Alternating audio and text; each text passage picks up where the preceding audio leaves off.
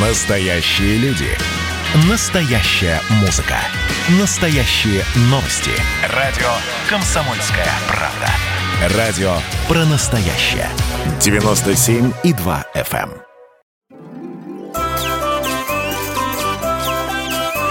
Кому на Руси хвалиться хорошо?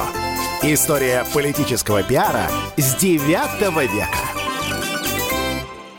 Оказывается, Ярослав Мудрый был не таким уж мудрым, а святой Владимир был любителем гаремов и обладателем десятков незаконно рожденных детей. Юрий Долгорукий всего один раз попал в летопись и обеспечил бессмертие своего имени. А есть такие правители, чья единственная ошибка привела к полнейшему забвению. Как зарождался политический пиар на Руси? Слушайте совместный проект Владимира Мединского и радио «Комсомольская правда».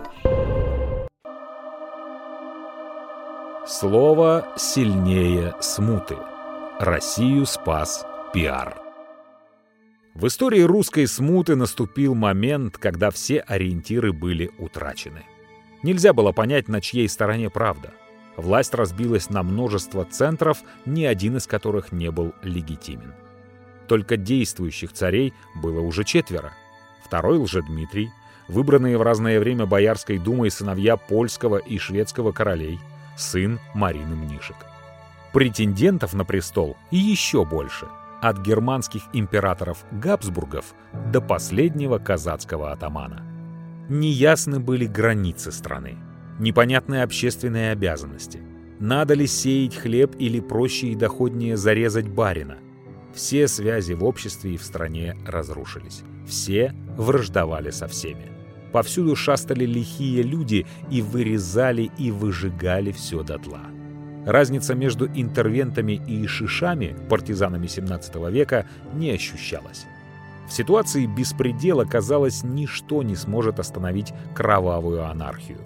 Русское государство гибло на глазах.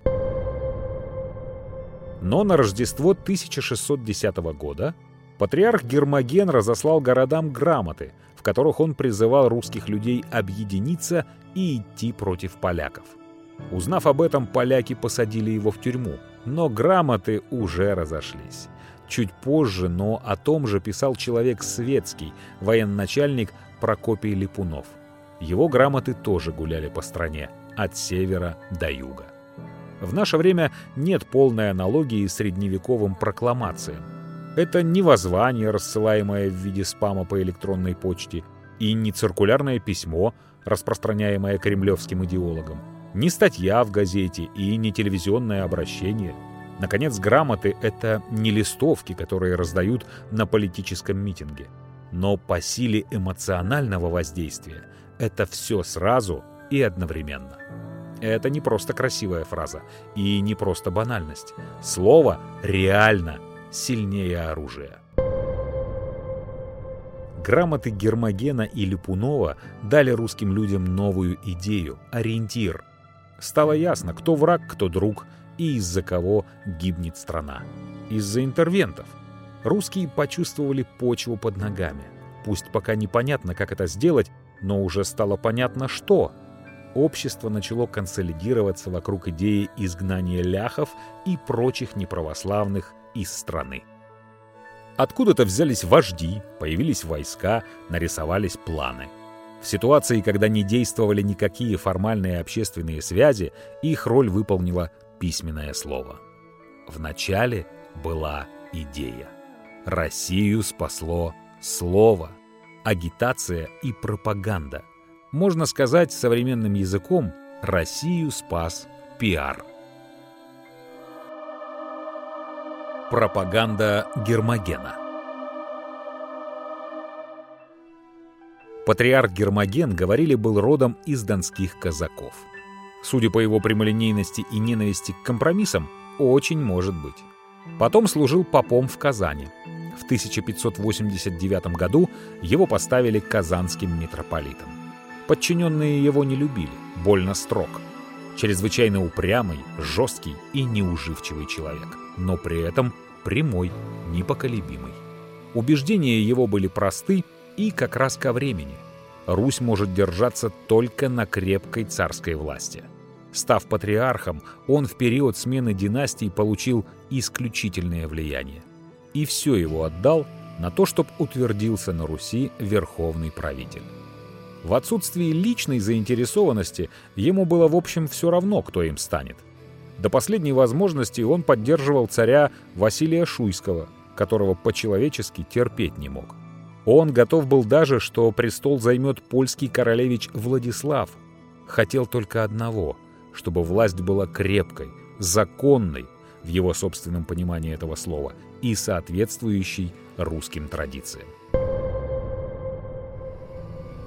В конце 1610 года к Гермогену пришли бояре. Просили, чтобы патриарх подписал заготовленное письмо.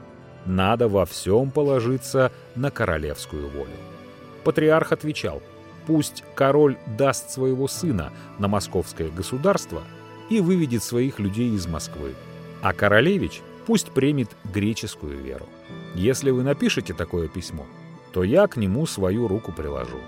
Если же меня не послушаете, то я наложу на вас клятву. Скажу вам прямо, буду писать по городам. Спор с боярами закончился чуть ли не по ножовщиной, а на следующий день патриарх приказал народу собраться в церкви.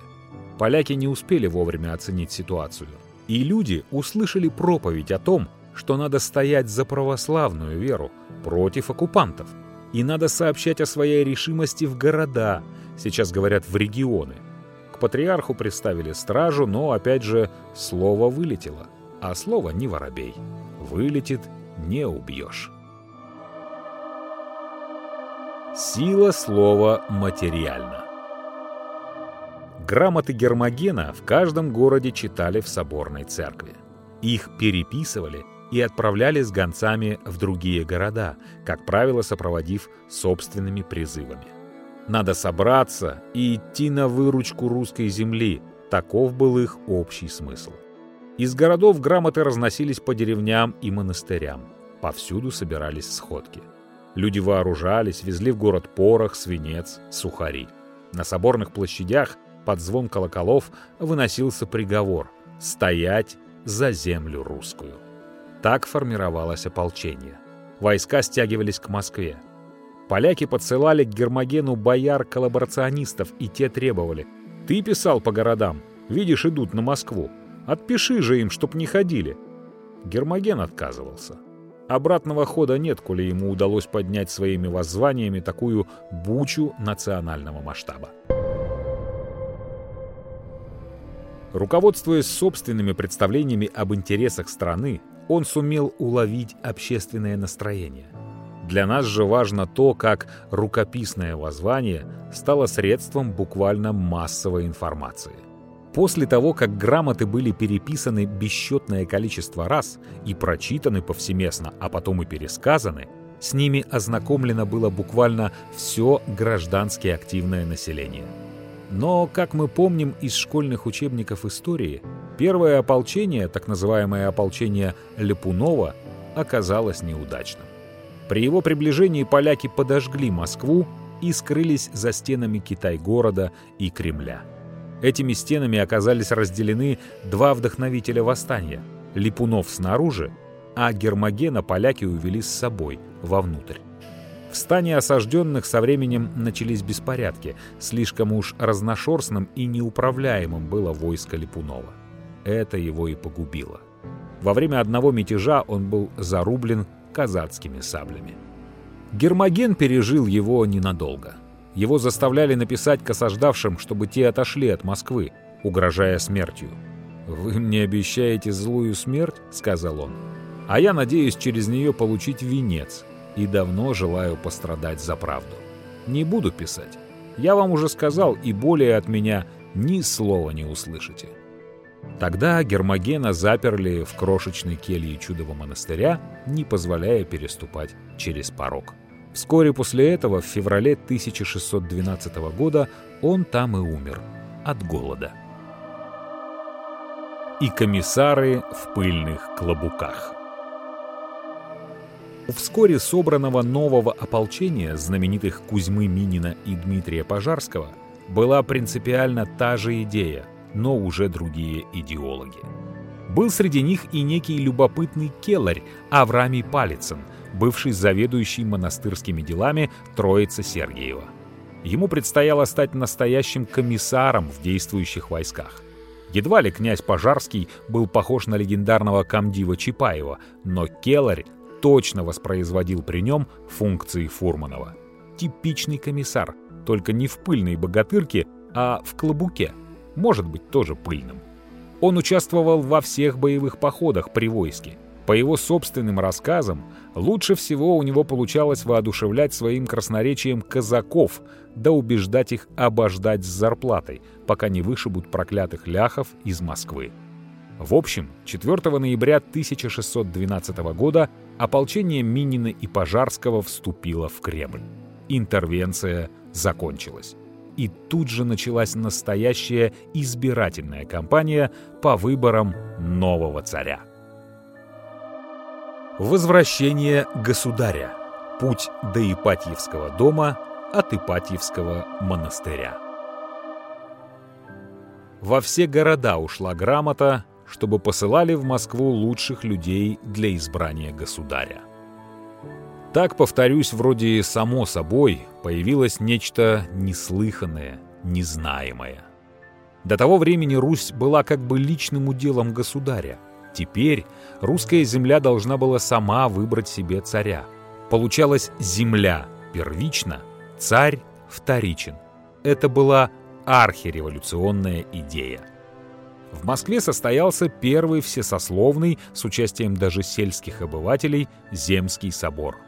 О, по накалу страстей, по эмоциям это событие ничуть не уступало съезду народных депутатов образца 1989 года. Но подробности его, к сожалению, нам неизвестны. Протоколов не велось или они были утрачены, а прямая телетрансляция на всю страну тогда, увы, не велась. По всей московской земле был объявлен трехдневный строгий пост. Служились молебны, чтобы Бог вразумил выборных. Дело избрания царя перекладывалось на высшую волю, что, конечно, страховало от сомнений в легитимности принятых решений на будущее. Мол, не слабые грешные людишки, а сама высшая сила будет решать. Рука Божья за вас галочку поставит, да бюллетень в урну опустит. Главное, слушай глаз Божий, да голосуй душой, то есть сердцем. Мне почему-то кажется, что идея голосовать сердцем всем родившимся после 1978 года покажется, как и мне, до боли знакомой. Регламента не существовало. Претендентов выкликал кто хотел. От новгородского представителя поступило предложение выбрать шведского королевича. Предложили еще поляков или на край Маринкина сына. Некоторые бояре, домогаясь царского венца, покупали голоса, засыпали выборных обещаниями и подарками. Появилось несколько фракций, которые можно назвать по именам великородных соискателей. Фракции Голицына, Мстиславского, Воротынского, Трубецкого, Романова. Героя освобождения Москвы Пожарского впоследствии обвиняли в том, будто бы он истратил до 20 тысяч рублей, подкупая себе голоса. За 10 рублей в те времена можно было купить дом, за 5 — телегу с лошадью. А за 3 копейки дневной заработок паденщика — 5 десятков яиц. Или почти 2 килограмма свинины. Или полтора килограмма осетрины, смотря чем решит поужинать паденщик. Действительно ли князь Пожарский потратил эти фантастические по тем временам деньги, неизвестно. Но сведения эти заставляют по-другому смотреть на перспективу избрания Пожарского в цари. Национальный герой, все его почитают. Но решив стать царем, опустился до подкупа, самых черных технологий, чтобы получить неподобающую ему власть. Несерьезно. Сейчас это уже не актуально, но во время выборов и сразу после действовала, убеждала, не надо Пожарского в цари. И вообще не надо никого, кто метит на царский трон через покупку голосов и организацию перов. Тем более, что земля вроде как неожиданно выдвинула в цари того, кто не потратил ни копейки, да и сам вроде как в цари не стремился. А дело было так. Вдруг в собор пошли писания за Михаила Романова от дворян, купцов, казаков – Дворяне и дети боярские начали подавать письменно извещение, что хотят царем Михаила. В народе свежи были страдания семейства Романовых при Борисе, заточение Федора, ставшего потом патриархом Филаретом и его супруги. А Филарет пока еще и находился в польском плену. Мы не будем даже предполагать, что за этим движением никто не стоял. Сто процентов стоял. Скорее всего, и интересантов, и спонсоров, и пиарщиков было немало. Правда, теперь так и останется неизвестным, кто именно. Важно то, что этот кто-то, а все-таки, наверное, эти, они твердо решили, что час пробил, и тонко просчитали настроение в обществе.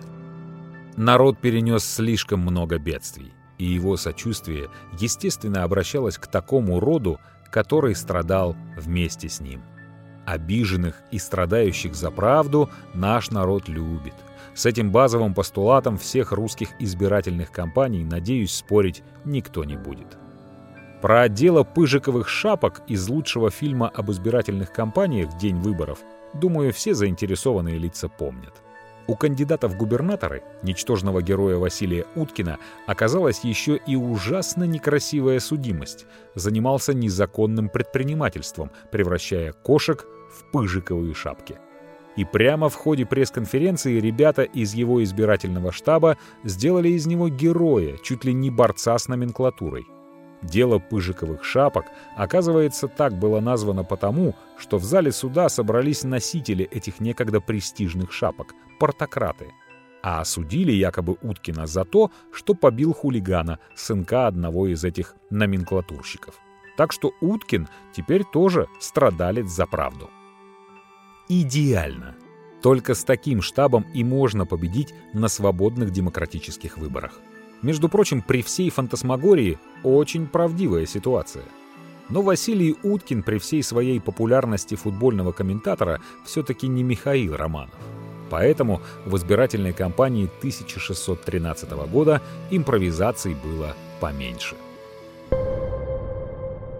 Формально все выглядело так – в самый разгар дебатов на соборе какой-то городовой дворянин подал письменное мнение, что ближе всех по родству к прежним царям стоит Романов, а потому его и надобно выбрать в цари.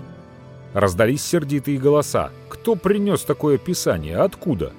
Тут под крики казаков вышел донской атаман и положил на стол свою некую петицию.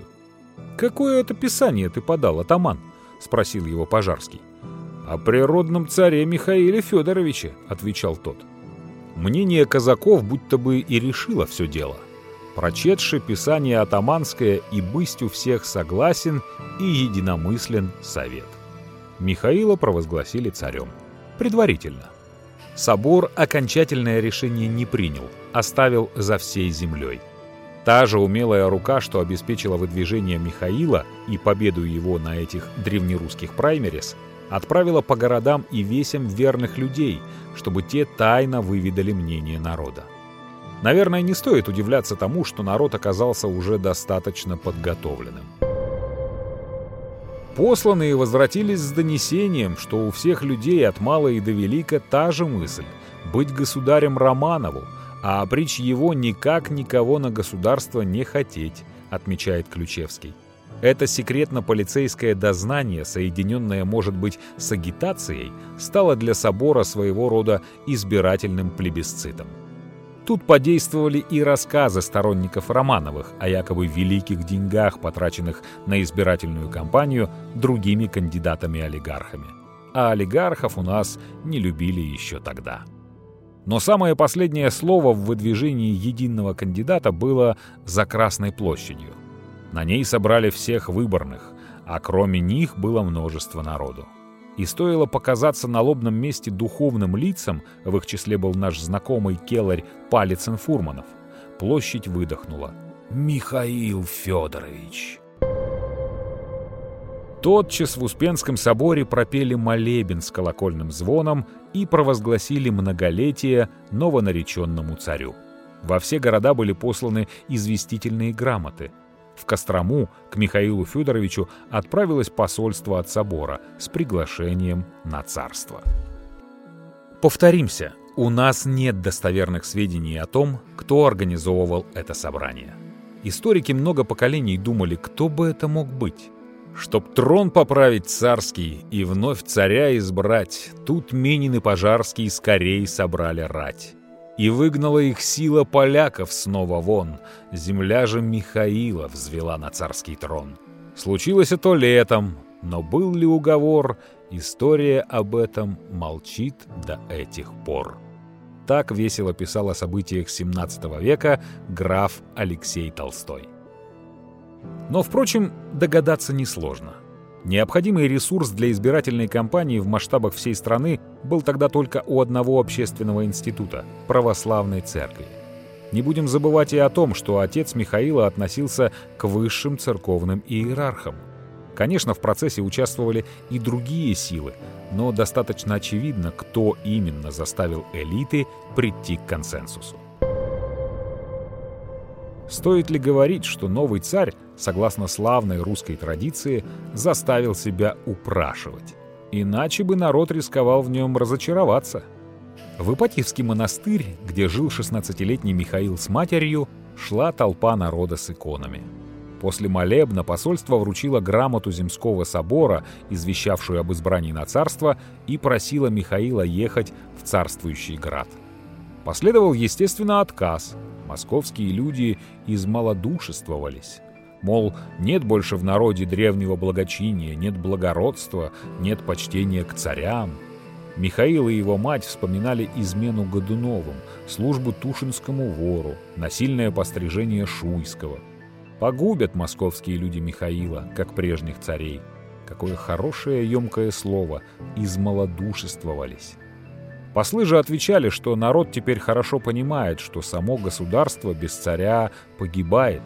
И в конце концов, после долгих уговоров, заявили, если Михаил не согласится, Русь погибнет лично по его вине. Вот это ход! Такого даже Сталину не говорили. Попробуй не принять царского венца после такого. 11 июля венчался на царство царь Михаил – первый из трехсотлетней династии Романовых. Князь Пожарский был пожалован боярством, а купец Минин возведен в дворянское звание. Царь Кошкин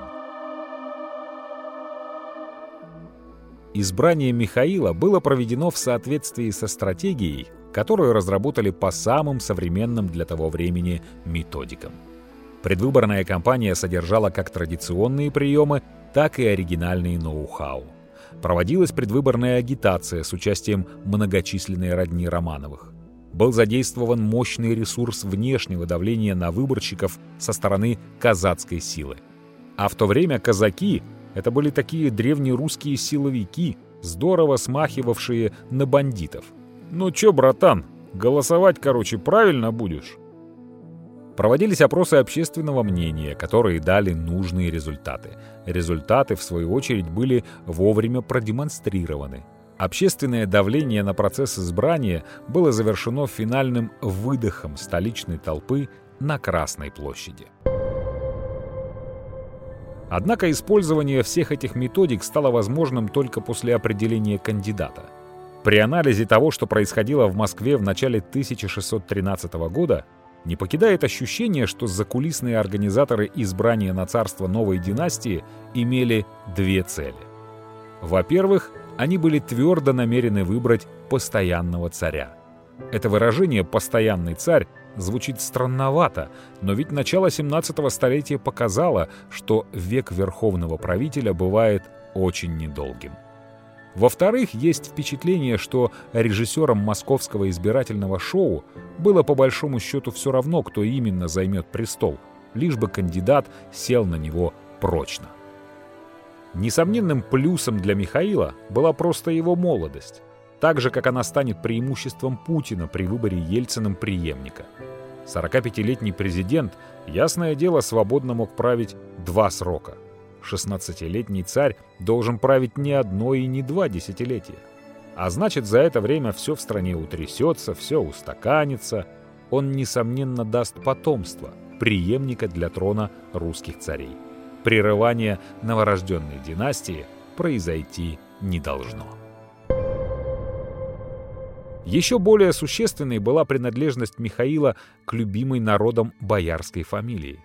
Это была сравнительно недавно обособившаяся ветвь старинного рода Кошкиных. Еще при Иване Калитее на Москве из прусские земли появился некий знатный человек, которого звали Андреем Ивановичем Кобылой. Кобыла стал видным боярином при московском дворе, а от его пятого сына Федора пошел Кошкин род, потому что того прозвали Кошкой. Кошкины блистали в XIV и XV веках, удерживаясь в первых рядах боярства и не имея при этом княжеского титула. Кошкин правнук Никита Романович был родным братом первой и любимой жены Ивана Грозного, царицы Анастасии. Был он и единственным боярином XVI века, оставившим о себе добрую память. Про него даже сохранилась народная песня, в которой он представлен благодушным посредником между народом и сердитым царем. Никита положил начало ветви Романовых, а эта пара, сестрица-царица и брат-боярин, в представлении русского общества давала Михаилу некую косвенную принадлежность к прежней династии. Михаил, как все прекрасно помнили, был племянником природного наследственного царя Федора. Ходил слух, будто Федор, умирая, устно завещал престол своему двоюродному брату, отцу Михаила. Это давало летописцу возможность отметить, что Михаила просили на царство с родственного его рода союза царских искр. Публицисты той эпохи то называли Михаила избранным от Бога прежде его рождения, то в непрерывной цепи наследственных царей ставили Михаила прямо после Федора Ивановича, игнорируя и Годунова, и Шуйского, и всех самозванцев. Позднее, уже став царем, Михаил Федорович в своих грамотах называл Грозного просто «своим дедом». И во время пиар-кампании на избрание царем, конечно, родственная связь Романовых с Рюриковичами активно обыгрывалась. Ну и, конечно, популярности Романовых способствовали гонения, которым они подвергались при Годунове. События смуты, во время которых Романовы лавировали между различными силами, как ни странно, не вызывали к ним неприязни. Наверное, потому что так же действовали почти все бояре. Иногда полезно быть как все. Был еще один момент, который так любили подчеркивать старые советские учебники истории – Миша Романов молод, разумом еще не дошел, и нам будет поваден, писал коллеге один из бояр, руководивших выборами. То есть властная элита намеревалась руководить новым царем, хотя бы на начальной стадии, а уж потом как бог даст. Тем более мягкость его характера также была хорошо известна. В общем, для успешных выборов был найден удачный кандидат. И проведена кампания была умело. Прочие кандидаты уже дали фальшстарт, раскрылись, перессорились, создав столь знакомую по всей смуте ситуацию раздора и путаницы. Проявили себя корыстными и рвущимися к царскому венцу. И тут-то Михаил Романов был предъявлен, оказался всем люб и быстро утвержден. Царствование Михаила следует признать удачным и немного неожиданным для избиравших. Царь, быстро повзрослев, оказался куда самостоятельнее, чем от него ожидали. Батюшки, еще один самозванец. Теперь Королевич. Насколько своевременным было это всероссийское избрание, показали события самого ближайшего времени. В 1616 году польский королевич Владислав издал окружную грамоту. В ней он напоминал всем жителям московского государства, что имеет все права на русский престол. Вот аргументация королевича, точнее его избирательного штаба. Первое. Его тоже выбрали на московский престол всей землей. Второе. Митрополит Филарет поступал вопреки наказу, данному всей землей, затягивая приглашение королевича на престол. Третье. Королевич сожалеет о бедствиях московского государства. Четвертое. Достигнув совершеннолетия, он идет сам добывать московское государство, данное ему от Бога. Пятое. Все московские люди должны бить ему челом и покориться, как законному московскому государю. Шестое. С самозванцем Михаилом Филаретовым сыном он поступит сообразно своему царскому милосердию по прошению всей земли. Как мы видим, документ был составлен грамотно, умело. Здесь вновь использовалось сочетание нелегитимности действующей власти с легитимностью власти предполагаемой. Еще 5-7 лет назад явление нового самозванца вдохнуло бы новый кислород в меха, раздувавшие смуту. Но теперь произошло столкновение двух концептов – природного русского царя и государя, приглашенного со стороны. Владислав шел к Москве в августе 1618 года, пытаясь возмущать умы своей грамотой. Свою аргументацию он подкреплял многочисленными предвыборными обещаниями. Королевич уверял, что никогда не будет разорять православных церквей, раздавать вотчин и поместий польским панам. Поляки не станут творить никакого насилия, а все прежние права и обычаи русских людей будут сохранены. Между тем, новая царская власть уже начала притеснять население. И по-другому быть не могло, так как после смуты казна пустовала. «Видите ли», — писал Владислав, — «какое разорение и стеснение делается московскому государству не от нас, а от советников Михайловых, от их упрямства, жадности и корыстолюбия, о чем мы сердечно жалеем. От нас, государя вашего, ничего вам не будет, кроме милости, жалования и презрения. Естественно, не будем путать презрение с презрением. Но ничего у Владислава не получилось. В сентябре 1618 года был опять собран Земский собор, представлявший все сословия московского государства. В трудную минуту царь вновь решил опереться на общественное мнение. Ход сам по себе очень рискованный. Решение собора было единогласным – стоять за православную веру и своего государя, сидеть с ним в осаде. Безо всякого сомнения, не щадя своих голов, биться против недруга его королевича Владислава и идущих с ним польских и литовских людей и черкас, казаков. Судя по дальнейшим событиям, собор действительно отражал политическую волю русского народа. Поляки были отбиты – а в декабре 1618 года с Польшей подписали мирный договор. Его условия трудно назвать выгодными, но само его подписание свидетельствовало об окончательной независимости московского государства от соседней страны. Напрашивается сравнение с Брестским миром, подписанным как раз 300 лет спустя, но оно будет неточным. Большевики покупали себе ценой территориальных уступок признание узурпированной власти. При первом Романове территориями пришлось расплатиться за независимость. Сильная страна отхватила кусок у слабейшей, но ведь это не доказывало незаконности власти. Поползновения Королевича при всей их грамотности дали прямо противоположный результат. А территории всегда можно вернуть. Сегодня Российская Федерация по размеру едва ли не в два раза меньше, чем была Российская империя.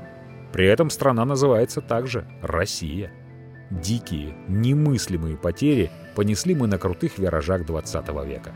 Что при воцарении коммунистов, что при утверждении у власти антикоммунистов. Но, повторю, главное — сохранить государство, а территории всегда можно вернуть. Этот урок — дает уже не история пиара, а вся история Великой России.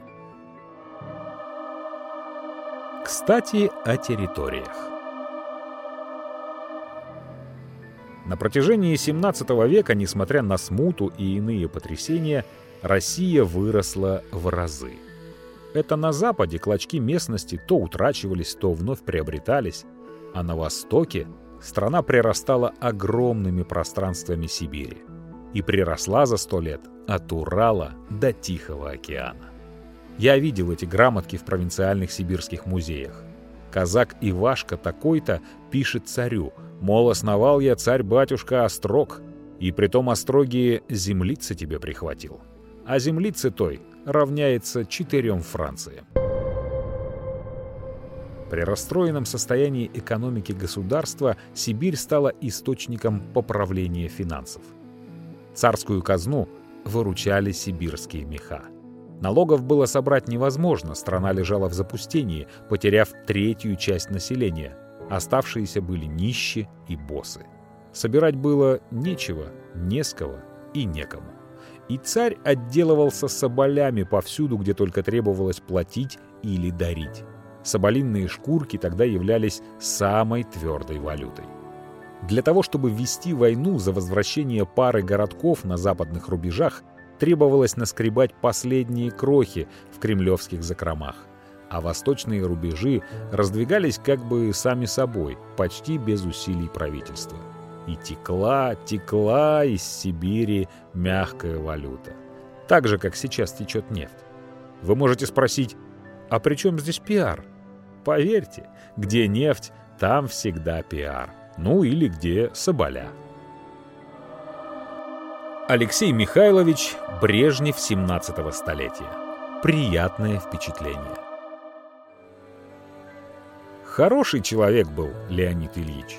То есть, простите, Алексей Михайлович. Царь Алексей Михайлович был добрейший человек. Славная русская душа. Я готов видеть в нем лучшего человека Древней Руси, по крайней мере, не знаю другого древнерусского человека, который производил бы более приятное впечатление говорил о нем историк Василий Ключевский и добавлял «но только не на престоле». Ключевскому нужно было такое публицистическое заострение, ведь он читал лекции. А в XIX веке студенты, хотя и были не в пример внимательнее нынешних, но тоже отвлекались на мечтания о барышнях. Тут в студенческую голову должно было стукнуть «такой хороший человек и плохой правитель»? Интересно, почему? Мы не студенты и с профессором не согласимся. То же самое говорили про Брежнева, при котором наша страна пережила один из самых, если не самый благополучный период всего своего существования. Почему-то Алексею Михайловичу, напротив, достался один из самых трудных участков нашей истории. Непрерывные бунты и войны, Разин, Никон, церковный раскол, не говоря уже о все еще разоренном народном хозяйстве.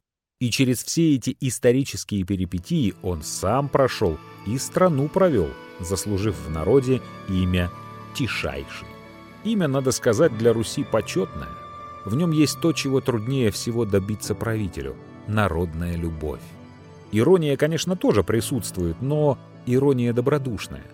Очень хороший имидж у этого царя. Добрая память сохранилась о нем. В народной памяти царь Иван IV Грозный непредсказуем и крут.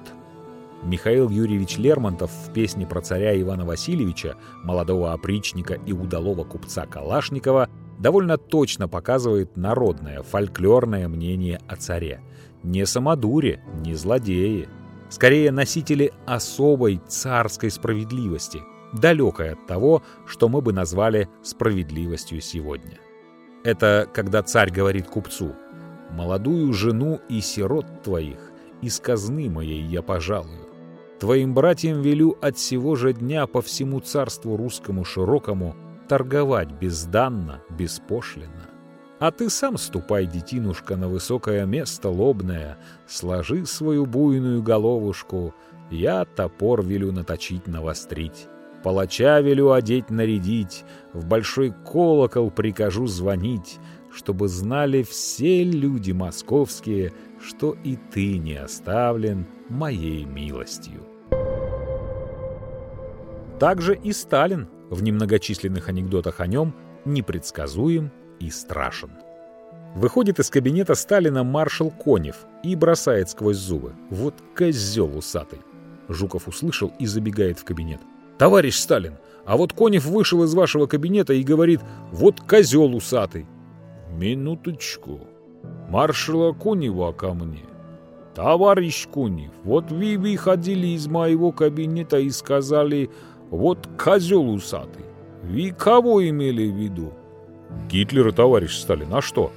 Сталин поворачивается к Жукову, пристально смотрит на него. «Товарищ Жуков, а вы кого имели в виду?» Далее, видимо, предполагается развитие сюжета с наказанием веселых и поощрением находчивых, вполне в духе КВН Ивана Грозного.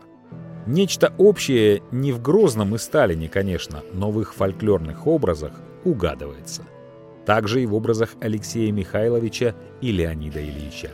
Во всех анекдотах про Леонида Ильича встает образ пожилого дядьки, жизнелюбивого и добродушного. Поймали раз студента, который анекдоты про Брежнева рассказывал. Привели к Брежневу. «Ну что, сынок, пойдем покушаем, а потом будешь ответ держать, анекдоты про меня рассказывать». Студент сидит, наворачивает, впервые такое великолепие увидел. Брежнев подпер рукой голову, довольный. «Кушай, кушай, сынок, скоро вся страна так будет кушать».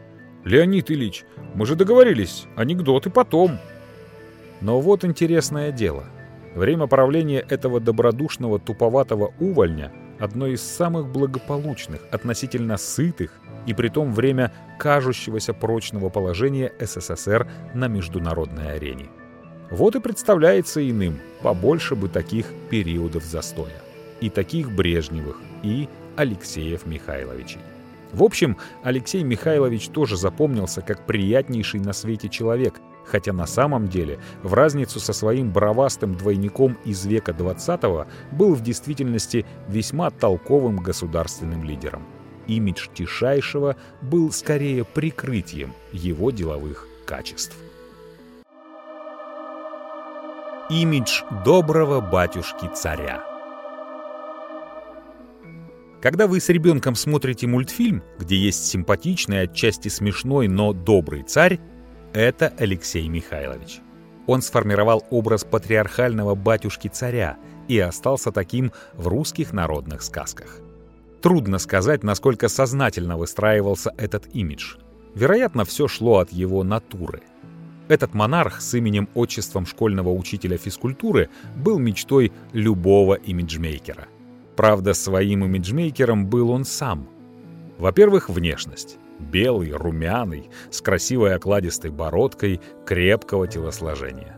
Современники особенно отмечали кроткое выражение глаз. Во-вторых, характер. Он был не так, чтобы просто хорошим человеком, он был понятным. Его психологический тип вполне отвечал представлениям о том, каким должен быть русский. Можно даже добавить «русский мужик», Добряк по натуре, он страдал вспыльчивостью, легко давал волю рукам и языку, но при этом, как водится, был отходчив. Накричит батюшка-царь, а то и побьет, но потом обязательно обласкает да наградит. Раз с патриархом Никоном он поссорился прямо в церкви, обозвав его по матушке. Невозможно удержаться, чтобы еще раз не процитировать Ключевского – Неизвестно, какими историческими материалами пользовался наш прославленный историк, но он счел нужным отметить.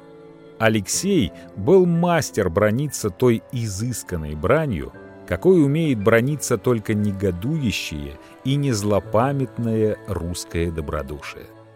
В общем, проверенный наш товарищ. Даже ругань и та по-человечески понятная. Даже гнев не страшный. Европейцам он был менее понятен. Странным казалось отсутствие в самодержце какого-либо тиранства. Австрийский посол с непередаваемым изумлением отмечал, что русский царь при всей своей беспредельной власти ни разу не посягнул на чье-либо имущество, на чью-то жизнь и честь. Добавим для справедливости, на жизнь, имущество и честь изменников и преступников Алексей Михайлович посягал и не раз. И бывал крут. Австрийца же удивляло, что царь не казнит и не отнимает имущество политических конкурентов. Видимо, конкурентов природный царь себе просто не видел.